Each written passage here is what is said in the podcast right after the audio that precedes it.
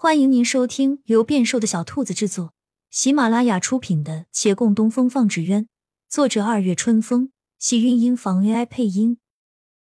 欢迎订阅，期待你的点评。第一百九十一集，月兰的确是有些醉了，双颊微微泛上红晕，但她依旧与旁人谈笑风生，自是意气风发。看上去没半分异样。孟寻捡来的一块石头已经藏了半天，愣是没派上用场。他二人屏息凝神，身边人却是完全不用担心。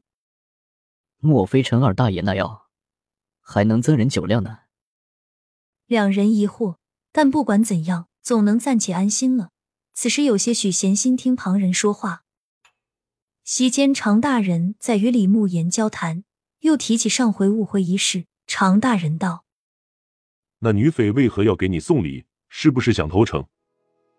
李慕言还未回答，他又道：“你可莫轻易信他，上面的意思还是要脚了，以绝后患。最好今年年底前能够解决此事。若你需要帮忙，随时向我报。”常大人，李慕言贸然打断，定了定心道。这几年那女匪没有惹事，我已不打算将他们剿灭了。我是要娶她的。周遭飒然沉寂，常大人浑然僵住，好半天后才回过神。李慕言，你喝醉了吗？你还记得你是朝廷命官吗？正因为身为朝廷命官，才要言出必行。若下官失言妄议，如何治理一方百姓？还知道你身为父母官。不要说什么言出必行这冠冕堂皇的话，你分明是见色忘义。他目含怒气，但这人为官品行又多少看在眼里，当下强压了火焰，语重心长道：“世间好女子甚多，痴情只看风月下，而你并非是那可不问世间事的公子哥儿。若不能卸去身担的责任，就得将情字往后排。”李牧眼看诸人神色，心内自嘲一笑。外人都道他深情如许，却不知他只是一字当前，眼中并无风月。情之一字，还不知排到了哪里。他向常大人道：“那女妃我是一定要娶的，若大人反对，只怕下官要交出这乌纱帽了。”我执意干涉，倒嫌管得太宽。可是关于匪，绝无可能在一起，除非他能洗手做羹汤。常大人叹气。不再劝，该说的话已说明白，这本与己无关。到天色已晚，众人各自散去了。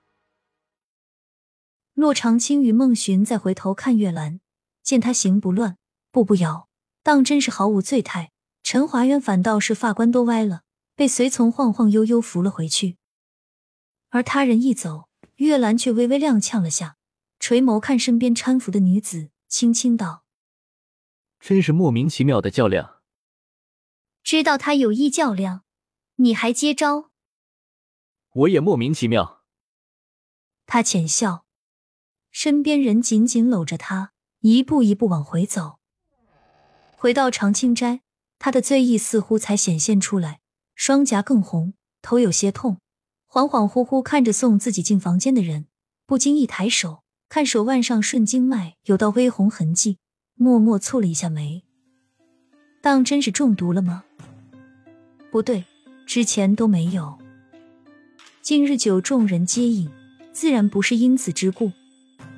莫非之前的确中了什么毒，而酒能够让毒性更甚？他的头有些昏，已分不清这是醉意还是毒性，只是眼中渐有热切，经久难灭。他勾起嘴角，眯眼看着那人在为他整理床铺。越看越觉心中有火燃烧，他任由自己站起身，缓缓走进床边，从背后伸手环住他。洛长青的动作陡然顿住，酒气侵袭而来，扑在他的后颈，耳畔呢喃：“我已说过，你再过来，我就不放你了。”那语气与前些时日无异，他差点忘记，他还是变了性情的月兰。这个让他害怕。却又不能真正远离的月兰，他按住他的手，想要拉开，身后人自是不松，抬起附上他的肩，将他转过来，未让他说上半个字，一吻又落下。